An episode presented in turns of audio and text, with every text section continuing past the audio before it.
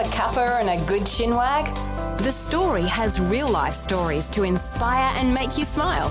Weekdays on Vision and on demand in the app. Life, culture, and current events from a biblical perspective. 2020 on Vision.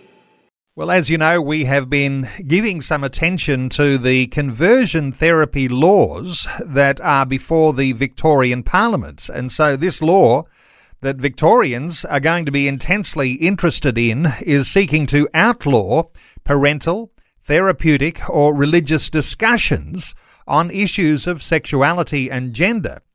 And we should see those things as a threat to our democratic freedoms and uh, very, very big challenging issues that are ahead of us in Australia. Well, let's get some thoughts on what's been happening in Victoria from someone who is a Victorian citizen, very concerned about the way things are progressing. Vicky Jansen is in Victoria. She's an author, a Christian advocate for freedoms. And uh, Vicky, welcome along to 2020. Thanks very much, Neil. Good to be with you. Vicky, you've been mixing with, rubbing shoulders with, uh, sharing coffee with people, and picking up the ordinary thoughts of Victorians on this conversion therapy bill that will actually criminalise Christian prayer and uh, put parents in jail if they try to look after the sexuality of their young children. What sort of things have you been feeling and hearing in the conversations around typical ordinary Victorians? Well, thanks, Neil. Look, that that is the thing, really. Uh, a great many are, are completely unaware of of this whole, you know, this this legislation of what it means, of you know, and when it is actually circulated amongst a lot of people, they can't actually believe it. They think it's just fake news because they think, well, how ridiculous! No government would would ban prayer. I had a very distraught um, lady from the Iraqi community. And you've got to remember the Iraqis. I mean, I know a number of people from these minority groups that have fled religious persecution, come to Australia for religious freedom. And um, she, this particular lady, rang up and said to me, "Vicky, is it true?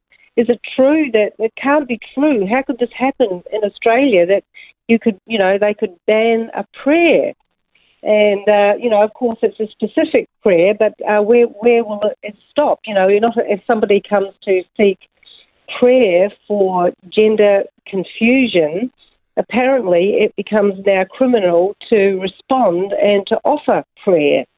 Um, you know, so I think disbelief is the first thing that I would say. There's been generally uh, a general ignorance because very little gets to the average person. Uh, COVID certainly has been the big thing here, of course, everywhere, but, you know, especially in the shutdown in Victoria, it's been so tight that everyone was looking for the next announcement and the next announcement. But, um, you know, this has pretty well gone under the radar. And then when people do see it, it's disbelief and then shock that it could actually be true.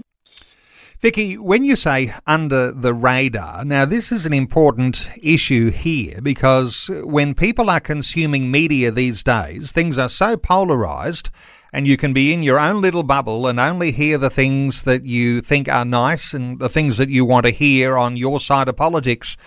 What sort of yes. feeling do you get about the reporting of this particular issue around conversion therapy? Has it even been prominent in the media? Where have you picked up your detail, given that you're in Victoria?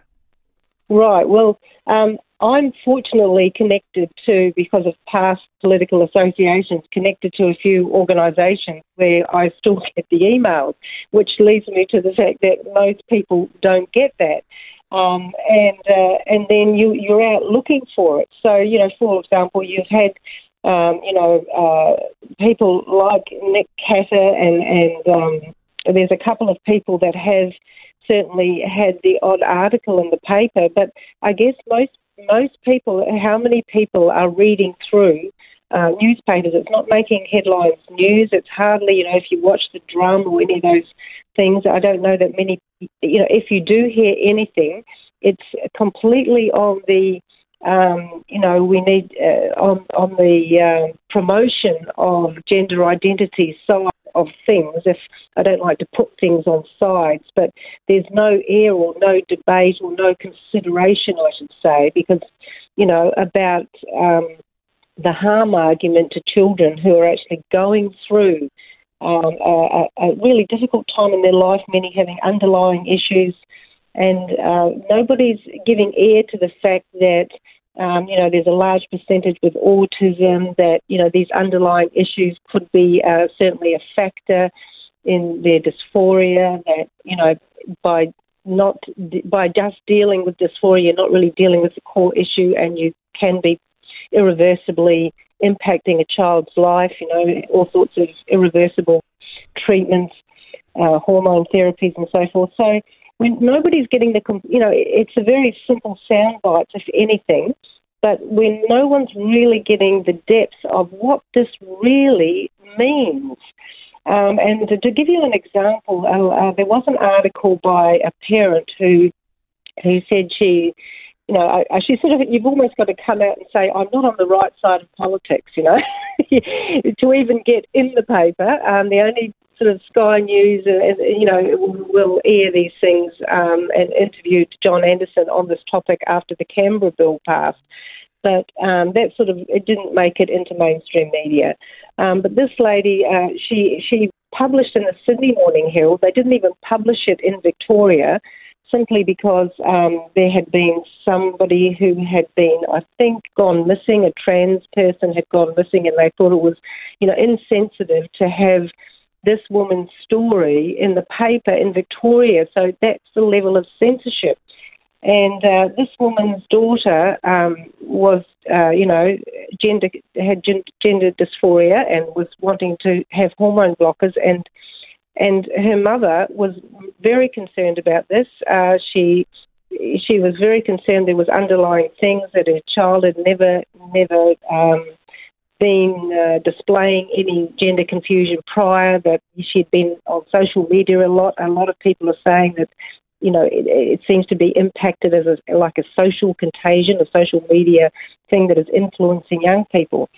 So you know when she was published anonymously in the paper, eh, on social media there was so much criticism that anybody should publish such a thing and, you know, publish this side of this publish this transphobic story. And there was absolutely nothing but concern for her daughter in the story, and it was still considered transphobic. Well, so this is as you say, there's a censorship, and who is enforcing the censorship? It's uh, there's a sort of a spirit of the age at work, and it's as though media are afraid to report some facts on this issue. And I'll tell you what the media is not afraid to report that I've been noticing, and that is they're not afraid to report the weather. And uh, the weather that we used to hear at the end of the news bulletin has been elevated to the headlines of the news bulletin, even when it's not all that bad. And so the weather, the weather's become very important. But when we talk about this issue and when we discuss this idea of this bill that we're talking about, around conversion therapy, a bill that could put parents in jail because they are caring about their children's sexuality or put people in jail because they pray in their local church. Uh, this has become the sort of thing where people are afraid to talk about it and people are not even hearing about it. You describe it as the biggest threat to our democratic freedoms in Australia's entire legislative history, and it's not even in the news. No, exactly right. Um, but I still think, I mean, it is, this is the biggest thing, and that is our children's future, I believe, is to inherit a place with democratic freedoms. But some of these children, the risk to them, you know, uh, you know, the, I keep thinking of, you know, turn the hearts of the fathers and mothers to the children.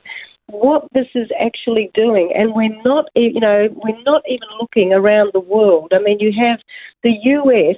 Um, federal appellate court has struck down um, similar bills recently in three states. You've got the UK that had a major case, Tavistock case uh, versus Keira Bell, a 23-year-old that had the, um, you know, went to this uh, this gender clinic and uh, ended up taking them to court because uh, she said I shouldn't have been able to, to go through this transition. I was just a child, and the court concluded in the UK just recently that children under 16 are unlikely to be mature enough to give informed consent, that puberty blockers are just experimental treatment. I mean, they're terribly dangerous, which I highlight on my um, website there. I've got an article on conversion therapy. But um, also, Australian Council for Choices in Healthcare is actually recommending psychological and psychiatric support for school level children. And here we are in Victoria banning it. We're banning any counselling, any support of this sort. We only are sticking with a policy of affirmation you know, as if children uh, have got it all together and they've got their destiny sorted out and know exactly what's going on in this very complex world. It is just tragic. Vicky, you mix with a very multicultural set, and uh, yes. this we've known from uh, the interactions that you've had over the years now with uh, talking about various different cultures within Australia. And there is a certain sense here, which a lot of people come to Australia, they migrate to here, and they know what it's like when there is a rising authoritarianism and even persecution for people who have a faith. And, yes. so they've come to Australia. There's somehow or other a lot of people not understanding some of the things that we seem to be moving towards. What are your thoughts around the wisdom that can come from our migrant community? Yes, well, I mean, this is actually part of the contradiction of the Victorian Labor government, is that they are always spruiking their multicultural credentials. And yet, the multicultural communities um, that do come here, many, as you say, have fled persecution, terror, and have come for a safe, you know, life of freedom of, you know, freedom of religion, freedom of practice.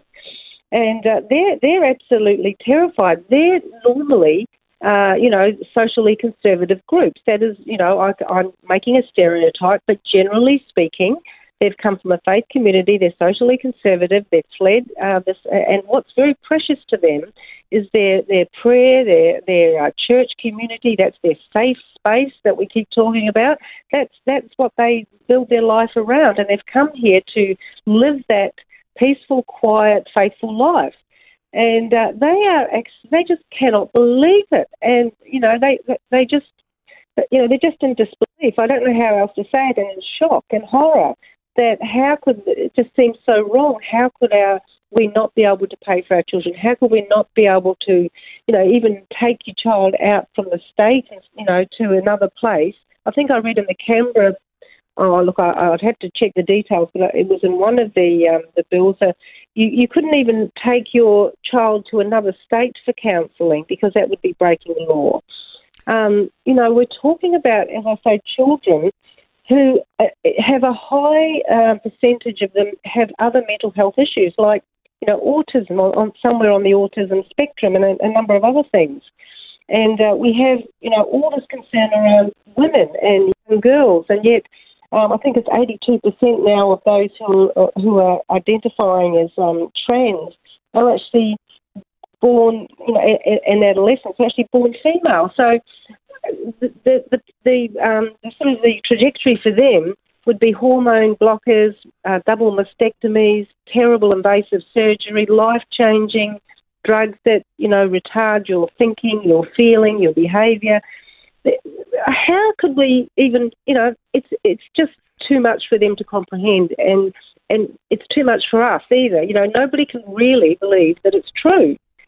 And this is the big challenge. And I know that your motive, even in having this conversation today, is to start some more community conversations about this so that people are aware of what's going on in Victoria because no one wins in all of this. As you say, parents lose, uh, girls in particular lose.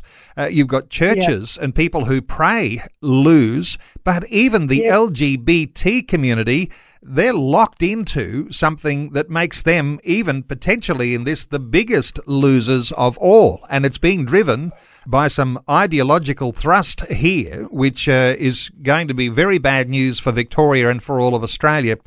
There are going to be Yeah. people who are going to say, I'd love to be able to connect with Vicky Jansen. And Vicky, if I give your website, there's a way that people can connect with you by an email. Let me give your website, vickyjansen.com.au. vickyjansen.com.au. Vicky is an author and a Christian advocate for freedoms. Vicky, thank you so much for sharing your thoughts with us today on 2020. That's my pleasure. Thanks very much for having me, Neil. Thanks for taking time to listen to this audio on demand from Vision Christian Media. To find out more about us, go to vision.org.au.